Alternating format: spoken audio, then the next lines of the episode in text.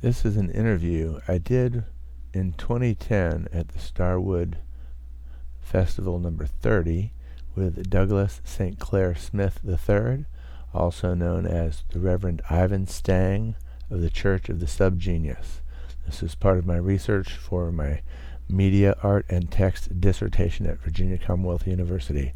Rhetorical Ripples, The Church of the Subgenius, Kenneth Burke, and Comic Symbolic Tinkering. Dissertation number 4678. Completed 2014. If you haven't yet tuned into the Hour of Slack, I highly recommend it. It's uh, refreshing, bizarre, and uh, inspiring, spontaneous generation of creative nonsense and often insight. Check it out at subgenius.com. From the hour of slack when we were on the air. There. That's great. Yeah, I wanted to ask about that. So, how um, how long has the Hour of Slack been on the air? Um, we started the the hour of slack started in Dallas in October of uh, 1995.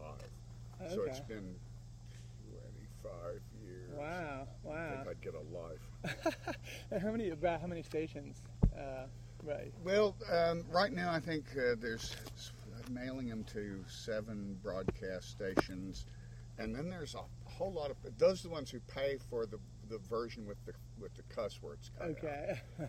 Then there's the free version on the internet, and that's getting replayed in you know all kinds of little pirate stations and Uh-huh. podcasts and stuff like that. And we never, you know, we're not even told half the time. right. Right. But uh, uh, if they, I guess they have to cut the fucks themselves. Right. Yeah. You have to watch that kind of stuff. But you started sort of back in the '70s, more with video, or I know you. Uh, let me back up a little bit here. I know this is going to sound like I'm being a fawning toady, but I'm not. Oh, that's okay. I, you know, the more I read and study and listen to Subgenius stuff, I know you're having fun with it, but there's a lot of really brilliant stuff going on that I think has been pioneering in things now. So, for example, the whole idea of the mashup. Well, you've been doing that, you know, and Yeah, of no course, kidding. the Dadaists were doing it too, right? Well, actually, the first time I saw what what I, we called a media barrage type collage, Mm-hmm. I think was in the movie Head with the monkeys, Okay. and, and. Bob Rafelson directed that, and there were these few little bits where suddenly there'd be uh, strips of dialogue from old movies, and it was Uh-huh. like Bela Lugosi saying something like, uh, "I gave her a powerful narcotic." I just saw the movie that that came from the first time last week. Oh, that's like, great. so that's where that came from. Uh, but uh, and there was a movie called The Projectionist that a comedian named Chuck McCann did. That was Okay. like, it looks like a rise, you know. So it's like we're not the first people to do that.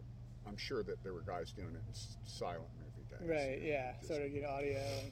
But um, Well, you also were sort of a forerunner. Um, I was just listening to the uh, one of the media barrages. It's uh, "Shut Up, Pink Boy," which I don't know if they're all officially titled, but you had a copyright statement, and it says "Copyright reserved by the Subgenius and the participants." yeah, that didn't doesn't really make any sense. No, it doesn't. It- but it, it- we meant well.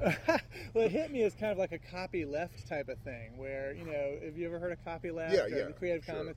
So almost like again a forerunner of the Creative Commons, even if it was only an idea. It's like, well, if you're participating in this project, then you know we, you're part of that. Thank God none of those people expected royalties.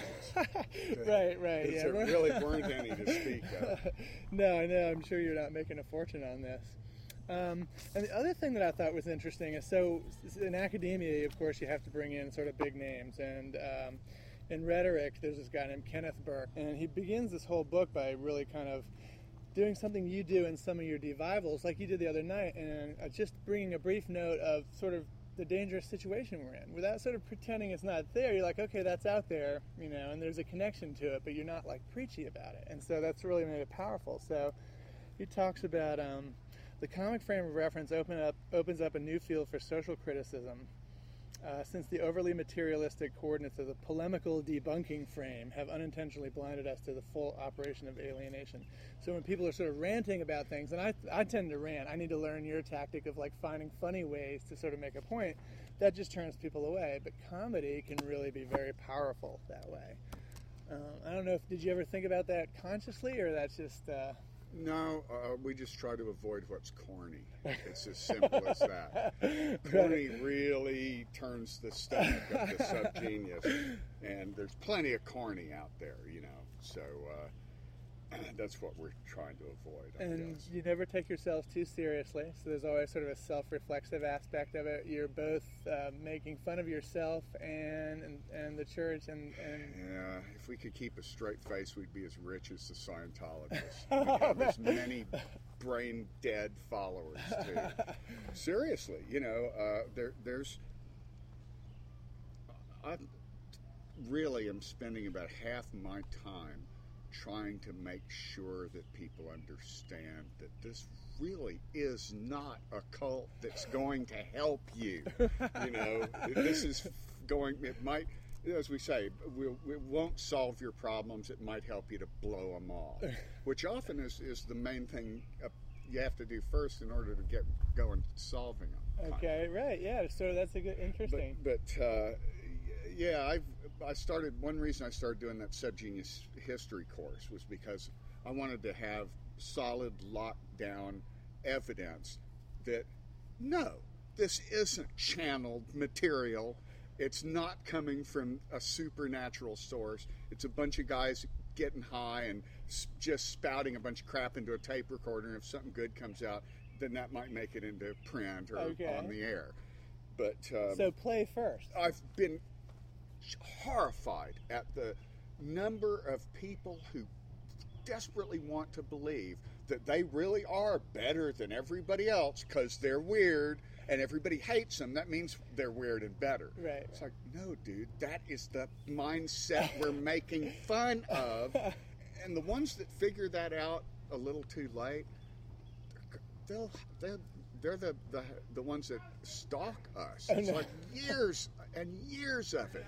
There's, there's guys out there on the internet who have been trying to expose uh, me as this Jewish banker, industrialist, Illuminati. evil guy who you know parties with Cheney and Bush, and the and the Grateful Dead. Oh, right. it's all mixed together. You know, it's all uh, all of it is to lead people away from the truth. And I haven't figured out what they never tell you what the truth is. Yeah, what do they think? Sometimes it's Jesus, but even you can tell they're not serious about that. They just hate the subgenius, and I think it's because at one point they it was rammed into their faces. Oh no, no, they're making fun of you, dude. Right, right. You know, but we don't. We rarely have to explain that, but the ones you have to explain it to Then don't get- like that Yeah. news. They, They really don't like that news. And I, I've gotten, oh, this every week. There's somebody explaining to me that I don't understand the Church of the Subgenius, and they're going to show us how to do it right. And when you never hear uh, from them again, Right. uh, or they will like say that same statement for hours a day on the internet. You know, we have people. If you ever look at alt.slack, Oh. there's these active people who literally spend all their free time trying to flood the news group. They don't know how to build a robot to do it. So they, they just do it by posting nonsense all day long, or as long as they're they can get on a computer. You know, Right, right. uh, we had to form a separate news group that was kook free by Really? invitation only. Wow, interesting. Yeah, That's an but- that's sort of a spooky level of uh, devotion to whatever they're trying to do, right? Yeah, it is spooky. Another thing that strikes me is uh, I don't know lack of ego or sort of uh, just poking fun of at, at everything. Like I love it, and I remember you did this in, in past revivals, going through the list of you know presenters here and and reading sort of these pompous paragraphs. It's so great to hear that because I read that stuff and I'm like, oh my god, you know, I Yeah. can't be the only one that sees this, you know. Right. well, I noticed when I mentioned, I didn't even have to get specific. I just mentioned the, you know, the humility of the bios writers, you know, and, and uh, I could hear people in the crowd going, "Yeah, no shit." right, right. Uh, that's really been a cool thing. Do you um, w- would you identify yourself as an artist, or like how do you, if if do you, you identify yourself at all? Uh, an art bum, yeah. Okay. Pretty much. Okay. My, my friend Dr. Hal penned, sort of coined that term, art bum. And we, I mean, obviously, I worked my ass off on Yeah. this stuff, and I actually have made a living at it. Not, you know, it would. If I wasn't married and we weren't sharing the, the mortgage, I'd have to live in a crappy little apartment. okay. And I did between marriages. Uh-huh, Uh, right. But um, but I, since uh, the '90s, I've been we've been selling enough ordainments and Arise copies to to uh, well, we actually had a had a small staff uh, in the in the late '90s and early Really? 2000s. Wow, But wow. then that problem with the Bevilacquas happened, uh, the the child custody Oh, case, right. Uh-huh. and that uh, um, that kind of completely wrecked the the his attempts to help partner this thing, and so Was- I kind of had to take it all over. But now that I'm doing all the work, uh, I don't have to take on any extra jobs. I, I'm actually, you know, keeping more of the money. I'm not paying any. Uh, we we paid. Uh, f- like I pay Lonesome Cowboy Dave every Uh-huh. now and then, and, and uh, the, the, the cafe press artwork is Right. done by other people, and I Uh-huh. send them royalties and stuff. At X Day, the, the bands at least get gas money. Right. Yeah, that's so fair. That's We fair. used to just charge them flat out. You oh, know, Oh, that was the original concept behind X Day was let's do something where we can't lose. They pay the campground to to camp. They pay us thirty bucks just for to because it's X Day, and they all get together and meet each other. But we don't promise them anything. And bands would actually pay to come and play. Uh, that's a reasonable fee, though. yeah, yeah. Was the uh, that custody thing? Was that related to a, uh, accusations of Satanism? That whole thing? Is Yeah, yeah. It was, okay. a, it was it was all right. Um, the the judge in the case had not been concerned about Church of the Subgenius. He understood it was a joke. I can't believe it took the biological father this long, but he finally found pictures on the internet that looked pretty uh, questionable. You know, Uh-huh. like now the kid was never taken to any Right, of these right. events, but Jesus and his wife would do all kinds of goofy shit. You know, I mean, for one thing, he'd dress up as Jesus. oh man. And so and she would, uh, at one point, I think he body painted her and she was nude on stage in front of everybody. right. Wow. And I think the fact that she was so pretty and those pictures turned that nasty old judge on. He just, he got furious. oh really? Yeah. And, uh, and then it turned into, uh, you know, that whole nasty thing where they, they're, they're exposing this child to bad stuff. Right, Well, right. How bad is it to begin with? And- Right. And, Oh, on top of that, the kid, the, the biological father was an unemployed uh, schizo with a with a jail history, you know. and, Oh, no, with- and and Jesus and Magdalene were both college graduates who were holding down two jobs, you know. wow. Uh, so it, it was a really off. But in the end, she would have lost because of the redneckery of this these New York family courts. You know, you don't have to know anything to be a family court judge. Right. You don't have to be a lawyer or anything. Um, but the the biological father screwed up so bad that now it's a moot point. Right. Interesting. Wow. And the kid's perhaps almost grown anyway. That's He's an 16 interesting story. 17. Right. Right. What? Um, I, I know you don't have the official church statistics, but do you have an estimate of how many people do you think participate, or book sales, or Well, yeah, um, we've sold. Uh, Simon and Schuster has sold uh, hundred thousand copies of our books in Damn. general, mostly Book of the Subgenius, roughly.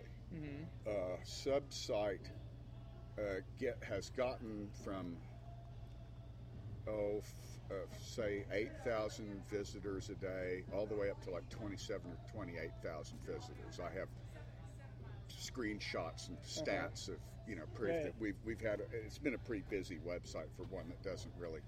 Adver- we don't really advertise. You know, Yeah, we don't right. pay for advertising. I've never seen a subgenius ad or a billboard. Be kind because the whole thing is an ad. You know, it's an ad for itself. Uh, and the, the radio show helps. I mean, I let a lot of stations have it pretty much for free, just Uh-huh. and that, that's where a lot of our interest comes from. It's like Atlanta and uh, Connecticut, of all places. Wow, interesting.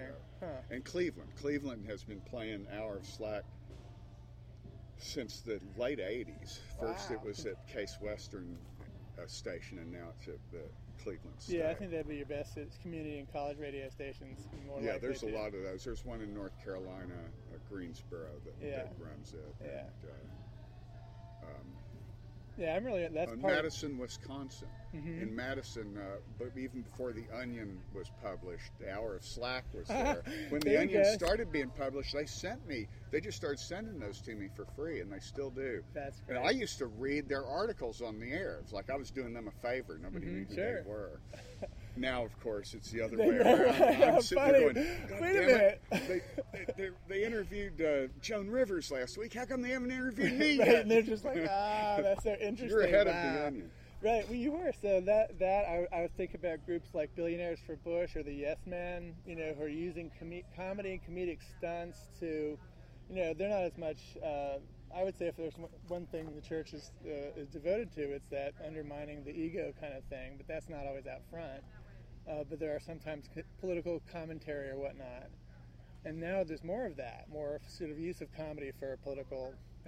Well, that that's always been around. I mean, Punch and Judy in the old days had political overtones. Nursery rhymes had were political commentaries. right. You know, that's because they hang you if you said it right out front.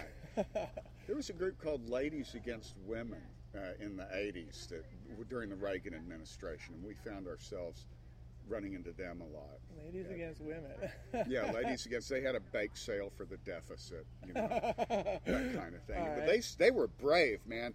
In 1984, the Republican National Convention was in Dallas, and uh, there was like a yippies rock against Reagan thing, and we were about the only Dallas group that, uh, besides Brave Combo, that would show up. Really? And we're not overtly, you know, we try actually not to be overtly political Yeah. because it's a comedy thing and it's and it's a religion thing and and politics is like religion you know it's insane it's you know you can't change somebody's mind if they're a hardcore liberal or hardcore conservative you're not going to change them just like you're not going to change somebody's religion so uh, personally i'm just a, a mealy mouth if you can li- make them or laugh. liberal middle of the road person you Mhm, know what mhm. What is now called a socialist leftard i consider Leftard. myself a middle of the road most of the real socialist left libtards call, would would say I was just you know an old square. Right, right, right. Yeah, libtar. That was the first time I'd heard that. Been, oh, you haven't been listening to the AM radio. No, yeah, I reading Yahoo comments, man. That's a democrat is another one. Wow, wow, you yeah. libtards. All you can do is make fun and say hate stuff. You're right, huh? well, we can do that too. That's correct, but. Aren't you supposed to follow this up with something? Uh, yeah, yeah. Read, read a little bit more there. oh. Um, and when we had email correspondence, I asked you about influences. Um, any uh, anything come to mind in terms of whether artistic or in Warner Brothers cartoons. And the Three Stooges Yeah, and the Popeye. And yeah, absolutely. I, I've, every morning I've watched this. And my parents were very sarcastic people. Really, My dad still is. Uh huh. My mom shut up like hell. But my, but my, my dad actually is uh, uh, quite a sarcastic fellow. If you've ever met him, you'd go, "Oh, I get it." right, right, right. Take me a second. He was he's a, a retired lawyer. Yeah, And, interesting. Um, he, he he forced us to speak in complete sentences when he was around. So that had an emphasis on language and attention Yeah, to language. yeah, yeah. Interesting. Right, right. Trick. It's like you can say something to somebody, but what you leave out is the real message. And that way you can put all kinds of people down and they never And they know never have a clue. Right, right, Everybody right. else standing around kind of goes, oh, I like the way he did that. It- it- It's it- mean. It's really mean. My dad taught me how to be mean. Do uh, the church does a lot of neologism? That's a fancy word for inventing new words. You invent new words all the time. Uh, yeah, yeah. Well, of course, we Philo Drummond and I put together a whole lot of those in the very early days, Uh-huh. and uh, and people still do. Uh, Reverend Onan Canobite has become a real big part of the. You might call the permanent stuff. Stuff Uh-huh. that he's he'll he'll come up with a gag or a whole paragraph and send it to me. It's like you might want to use this in a sermon. Well, after a year, my whole sermon is like ninety percent Onan stuff, plus stuff I write on. You know, so I, if I hear something good, I'll, I'll whip out. I always have a little brain with Uh-huh. me. Well, this says "Waking Dreams" address on it. And just take some notes. Uh, Yeah, yeah, the, and uh, rather be m- miserable with you than happy with anyone else. That's, I guess I was going to say that to my wife. Save that one.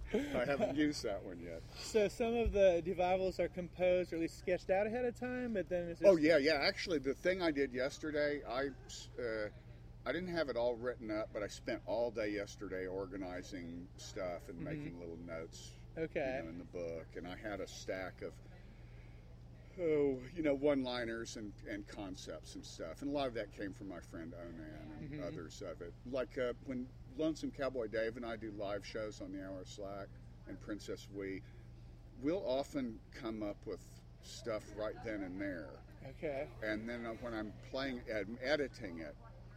Uh, I make a log, a rough log, and occasionally I'll hear something bubble up in there that none of us remember saying, but there it is, and it's a good line. You know. yeah.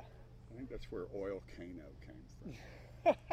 right. but think how many people are contributing. You know, have been contributing since since like 1980. hmm We printed that first pamphlet in in uh, 19 January 1980. It's easy to date, and sent it around um, to publishers, and mostly got rejections. But the first publisher we sent it to was uh, the Underground Comic Books, Rip Off Press, Last Gasp, Kitchen Sink, and a couple of others. And most of them are gone now. And they all looked at it and went, why do these kooks send us this stuff and threw it in the trash? But in every case, the artists rooting in the trash, probably for food, wow, look at this. They hate Jesus more than I do, which actually is not the case. But Right. Paul Mavrides uh, found it, found it at, at Rip Off, and Jay Kinney found it at Last Gasp. But they were partners, and they they both showed it to their friend Puzzling Evidence, who was just a crazy artist. And suddenly there was like uh, these these three or four California subgeniuses who were really, I mean, Mavrides is one of the top artists, although he's not he's not all that well known right now. He's you know done tons of great work, and and then Hal Robbins, of course. Hal got involved a, a year or two later, but Hal's a mainstay. So now, uh, you asked when when Our Slack started. It started in '85, but in 1982, I went to San Francisco to work on the first book with those guys, and we crashed a radio show uh, that was on KPFA. A guy named Mobius Rex did. Wellman, uh, Puzzling Evidence, and uh, Mavrides and me all went down there, and, and then he we came back the next week, and then I left, went back to Dallas to work on the book, but Puzzling Evidence and Mavrides never stopped going back, and they took over that show, and it gradually mutated. Uh, then Gary Gerbold friend joined it, and he's a really, really funny guy. So there was like a whole crew of people doing that show from 1982. And some of them have kind of come and gone, um, but Dr. Hal now, and then Philo Drummond Mhm. left Dallas and, and eventually ended up in San Francisco. So he's a big part of that show. And Pope Meyer is he? Pope David Meyer has kind of lost interest or grew Really? up or got a life or something. We don't hear much from him anymore. So some people will sort of uh, have their character for a while and then drop it, and other people just stay participating. And Right. Yeah. There's been a certain amount of turnover. There's some people have been solidly in the midst of it the whole run, and that would be me, puzzling evidence. Although he's pretty sarcastic about it. Dr. Hal, Philo. Um, there, there, uh, oh, and Onan Canobite, who's like the younger. He used. Yeah. I think of him as this young kid. He's actually in his 40s uh huh. but he was 16 when he joined. Wow, wow. So what motivates? I mean, for you, obviously, it's partly to make a living, but what do you think motivates you otherwise, and these other people Well? I, I am an artist, in, in to the extent that uh, I, what I really am is a monster fan. I was always a monster fan, and uh, still a monster film fan. And uh, and the the underground comics and also Firesign Theater. Those things Mhm. were like science fiction, but real, but different. You know, they Mhm. had that weird hippie biting edge to it. Now, normally hippie stuff isn't very biting, but this was hippie stuff, but it was had this this cutting edge to it, and I really, my honestly, there was a long stretch when I thought, gosh, if I could be like those underground cartoonist guys, that would just be amazing. Or Firesign Theater. Well, shit, by the time I was like 28, I was friends with all those guys. They were patting us on the back and going, "Oh, I love this Bob stuff. Can I reprint it?" You know, R. Crumb reprinted our stuff. Really? wow. Yeah, Uh-huh. his first issue of Weirdo magazine had a reprint of the pamphlet in it. Of course, that instantly all went to my head, and it took me about ten years to uh, get the wind knocked out of my sails again. Mark Twain uh, or somebody pointed out that there's a satire, satire which makes fun of other people, but a, a lot of satirists, as they get older, some of them, if they're lucky to live long enough, they become humorous, where they're really more making fun of themselves. You know, it's like you, you kind of realize your high horse isn't really any higher than anybody else's, and you'll hit them in a funnier way if you if you take a more personal approach and let yourself and your fake religion be the brunt, you know, be the, the punching bag. User- And you can do all the punching you want that way, and you don't look mean. Because we spent a lot of years being mean, and, and uh, So, so I didn't have slack. I, I really didn't have slack for a long time. but I, partly because of the, the move up north and, and getting married to Princess Wei and living in a decent place. And So you're not still now I do have slack. And you notice I don't do all that much hating anymore. I have to fake my hate. right. I had to become a better actor. So But, but a- luckily, there's lots of young youngins coming up. there was some wallpaper peeling ranting at, at uh, X Day. Really? Oh wow. Yeah, um, and and we got good recordings of it. See, that's my idea of a good X Day. If you're not going to get on the saucers at the end of it, at least you if you can come home with some really kick-ass recordings. And we did. We had. I got. I think I haven't listened back to most it. I know that it's recorded okay. And if I recall, the content was really wonderful. That would It's be a, a new guy named Crazy Reverend Crazy Jim Jones, who sometimes is at Starwood, but he's That's not here. great. he was great. You'll hear him on our side. So what's the eschatology? Because the the X day was supposed to be the end, right? The end of the world. So I haven't, maybe I haven't been reading enough. But is there? Are you just people still waiting for? Or what's the new? What's well, the new we end have time the new excuse. Well, there's every, you know, we as in in X Day '98, conspiracy year '98, we had to come up with zillions of excuses. The official one was when we, it was something my son pointed out that if the numbers 1998 form a different number turned upside down, and. Uh, so yeah, that was part of the fun. Is we have a million excuses for why the world didn't end, but the main thing is we're not going to let any other end of the world nuts out kook us. you know, we're going to be there. I've been there at seven o'clock in the morning. This is my fifteenth time. The first two we knew were drills, Right. But now I have actually been there fifteen goddamn times waiting for the saucers at Brushwood at seven in the morning. And there's uh, one other person who's been there every time, Dr. Dark. And Susie the Floozy and uh, Reverend Motomac only missed one each, I think. So is X Day like a three or four day celebration kind of thing, or is it a whole week? Or It's like five. It depends on when the fifth lands. Like Right, this right. time, it landed on a Monday, so, and most people had that for a holiday. So they hung around. The world didn't end, but they hung around and had big potluck, and you know we took the equipment down, but they Uh-huh. still partied. But we started. Um, it's like people start arriving Wednesday usually, Uh-huh. and they just kind of get set up. And then Thursday, Friday, Saturday, and Sunday, we have um, open mics and kind of live radio thing and Uh-huh. All kinds of gimmicky content. There's like a, a, a costume ball. The theme this year was the horror. Other themes have been like superheroes or you know, that kind of thing. nice, nice. And um, we have a Bobby Awards where we hand out these nice little awards to everybody who's helped. Or who fucked up really Bobby. bad. The, it's it's not that the people who get them are bobbies. That's the name of the award. oh, okay, all right, Like right. Because being a Oscars are Bobby's called is an- not a good thing, right? Right, right. But if you get a Bobby award, then you have the Bobby. You Okay. know. In this case, it was little voodoo dolls. oh, cool. Yes, Popes Pantiera made 75 voodoo dolls, all different, and we had to uh, come up with 75 award winners. Wow.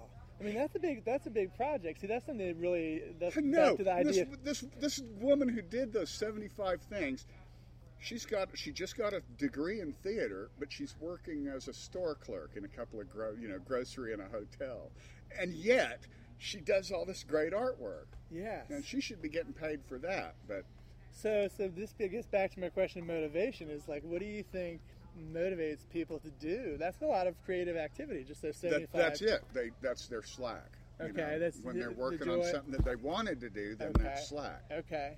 I'm really lucky because I'm sort of I, I've set up a situation where I can pay myself for what I was probably going to do anyway. I actually spend a lot of my time doing grunt clerk work, you know, like Uh-huh. ordering supplies Right.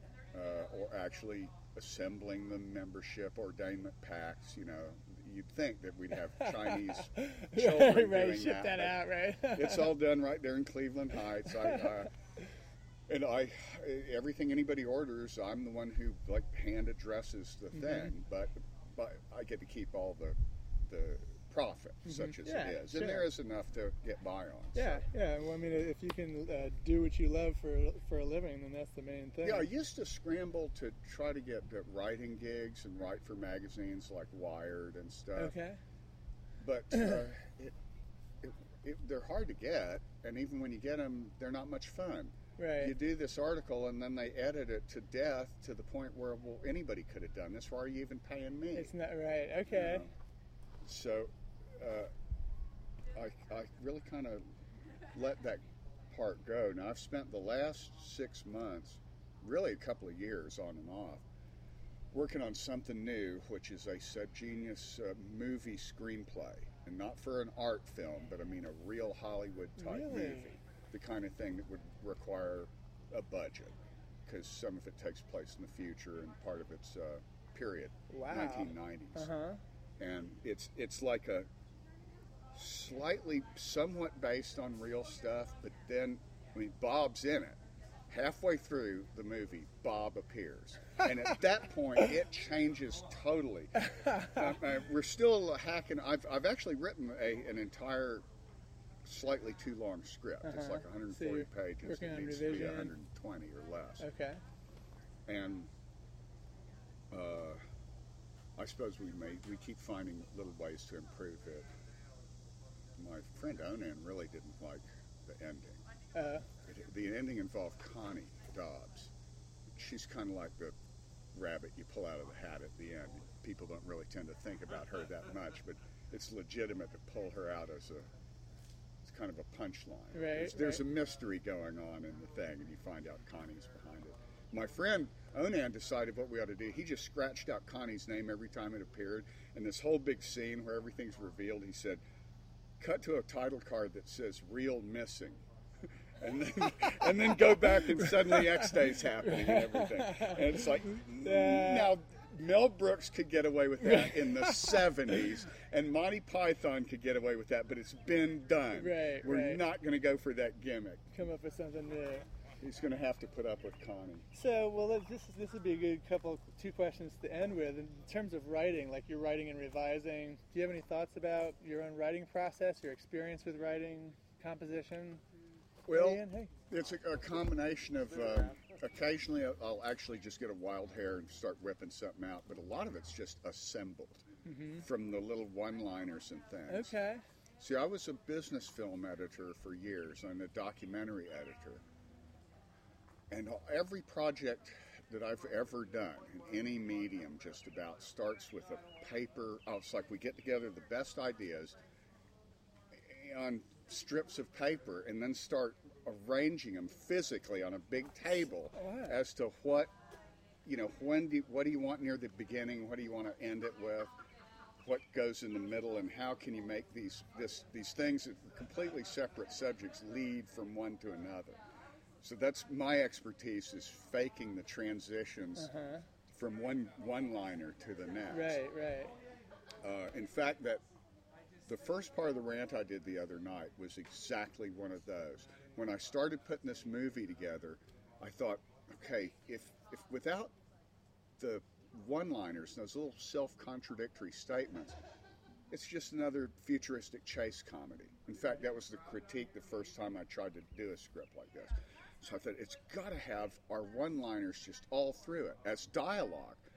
So I took the three main books and all the pamphlets and stuff and literally started typing out every good one liner. I had 50 pages Wow. of 10 point text, which is more dialogue than would fit in a movie, and cut them into strips and then started going, okay, what?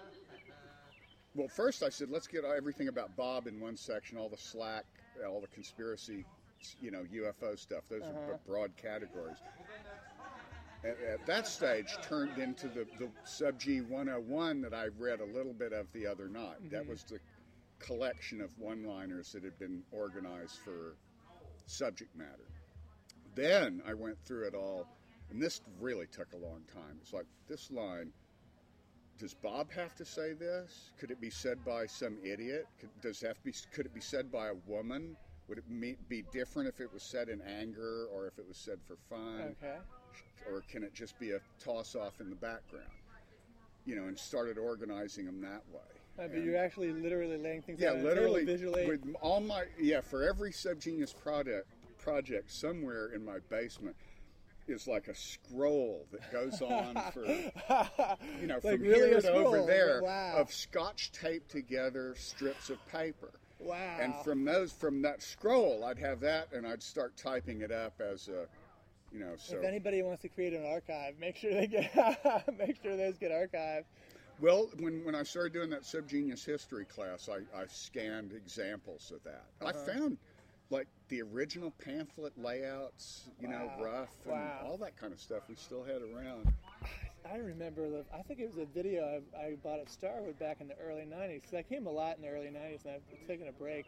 But you had some claymation on it, and I the one where you it was something about um, evolution or something, and you had these things reproducing. Yeah, I just remember- reproduction cycle. Scronat is the word that sticks in my mind. I have no idea. Yeah, well, see, that was done just before subgenius. Really? And I had been I had been working up. Um, so I did an underground movie in college called Let's Visit the World of the Future, Mm-hmm. which was very R. Crumb and Firesign Theater inspired. But uh, I had dreamed up my own little alien world and stuff like that, the, the a future chronology. I was going to write a sci-fi novel or something. But I graduated. Then I started reading science fiction and realized everything I thought of had been done to death Right, right. and so I kind of put that away. But I, I was still doing. I'd always been interested in clay stop motion. That was mm-hmm. what got me into movies in the first place. I was a Harryhausen. Right, right, right. So I, I did that. That was my last real claymation movie, but it worked in a bunch of fake words and mm-hmm. things Yeah, from yeah. the earlier Future movie. And then when it came time to do the first Subgenius pamphlets, it's like we already had the Exus and their arch enemies and mm-hmm. the supercomputer that would run everything. we had names for all this stuff. The gradual accumulation. Yeah, yeah. So there was it was like a certain point. There came a day when and we and we even made a short movie featuring J.R. Bob Dobbs called Bob's Lunch Hour. Uh, and we, we didn't know Bob was a guru of a cult yet. Maybe Philo did, but he hadn't told me. Okay. And if you look on YouTube, there's a, a silent version of Bob's Lunch Hour. We Okay, shot the I'll first. It stars Philo. Uh huh.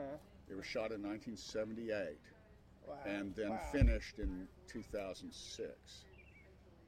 So Philo ages 40, 30 or 40 years Wow, in the course of it.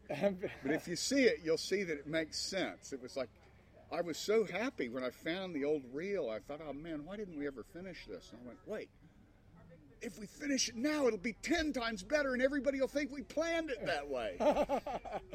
um, but that had Philo playing a guy named Bob Dobbs. And then one day, Philo and Dr. X and I were sitting around bemoaning how poor we are and we were and how everything was unfair. And we we knew about the pinks. They were all the assholes.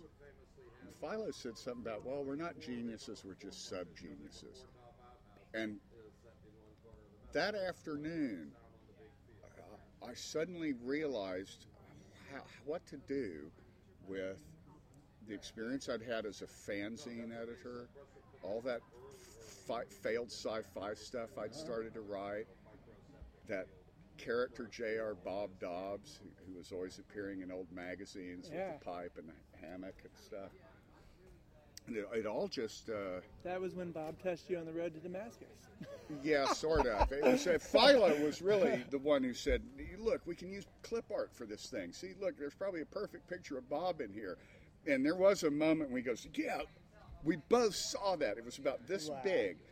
And uh, I still have that original hidden away. Interesting. But he has another one that's a virgin. It's from another the copy of the same clip art book, which was strictly Yellow Pages thing. You wouldn't find it outside the Yellow Pages.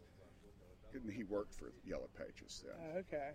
So the, Philo has an uncopied Dobbs head that's Wow. like wow. all Dobbs heads that we see today grew from the one in my basement. The, the one in Philo's basement still hasn't been used. you did press it between glass or something. Somewhere there's a photo of, of us, of him holding the unblemished Really. wow. one, which that photo then, that was his first, de- you know, first copy It was it. deflowered right then. So is there really a tarot deck, or was that? Yeah, there is. It hadn't ever been printed up in paper, but um, I this totally- British artist named, uh, who goes by the name of Imbjr, I M B J R, he's who's illustrated a lot of the stuff in the website. He just finally started doing it, and it was a it was a strictly a vanity project for because it was um, people who are active in alt dot Slack at that time were turned into a card. He'd get a photograph of them and then he'd mess with it, you know, um, turn it into a high contrast, more like a drawing, which is his expertise. And uh, So that's something I could find online then. Yeah. And I definitely want to Yeah. want to set. Sure. right, yeah, you would actually you'd find it at imbjr.com. Image- Okay. If you poke around in our art minds, the Yeah. more recent yeah I. I can get so lost in one of the websites. No kidding. What about Second Life? Do you guys think about all these different? There's a bunch of subgeniuses who do that. Are there? Okay. I don't, it's like I've got enough on my plate. Your first life is funny. Yeah. I stayed away from uh, Facebook mostly. really? Yeah. Well, I got on MySpace just so I could see my niece's MySpace page. Well, next thing I knew, I had 1,500 friends who expected me to read the messages they sent. Well, it's like suddenly I've got my friends' radio shows I need to listen to, my radio show, my email, which is a lot, Yeah. Uh, the various subgenius forums, and MySpace.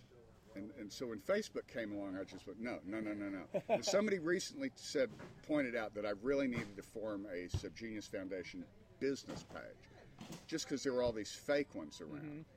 So I had to open an account under the, the fake name Don Quixote, and, and and then I had to make one friend, which was my friend uh, Nikki Death Chick Wild, who was an, our our actual employee in the '90s, and she's she's one of those sub geniuses that has a life and can add and write and do things in real life, and so she uh, and she's more sociable online, I guess, with that Facebook stuff. Right, so right. sh- she helps me handle that one page, but I don't have to get too personal there. You know, Right, I, I can right. Uh-huh. just post videos and announcements.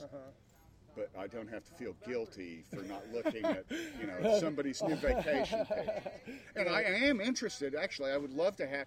If I had the time, if I was retired, I'd get on Facebook and stalk all the girls right, of right. the Church of the Subgenius. You know, but I, I just don't have time for that.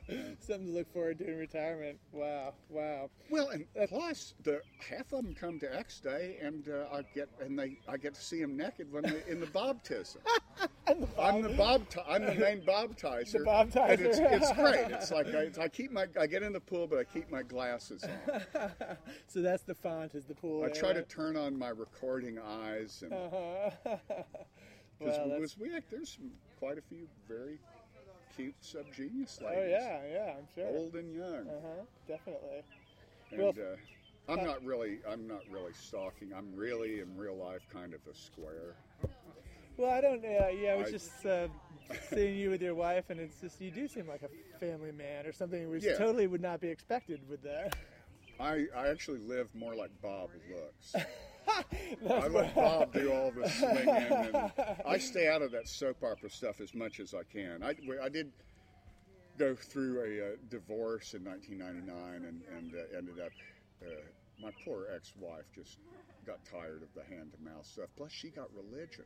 oh wow, she became really? Kind of new age, and she Oh, didn't want to. interesting. I'm Huh. a bad person to live with if you believe in angels. Right, right.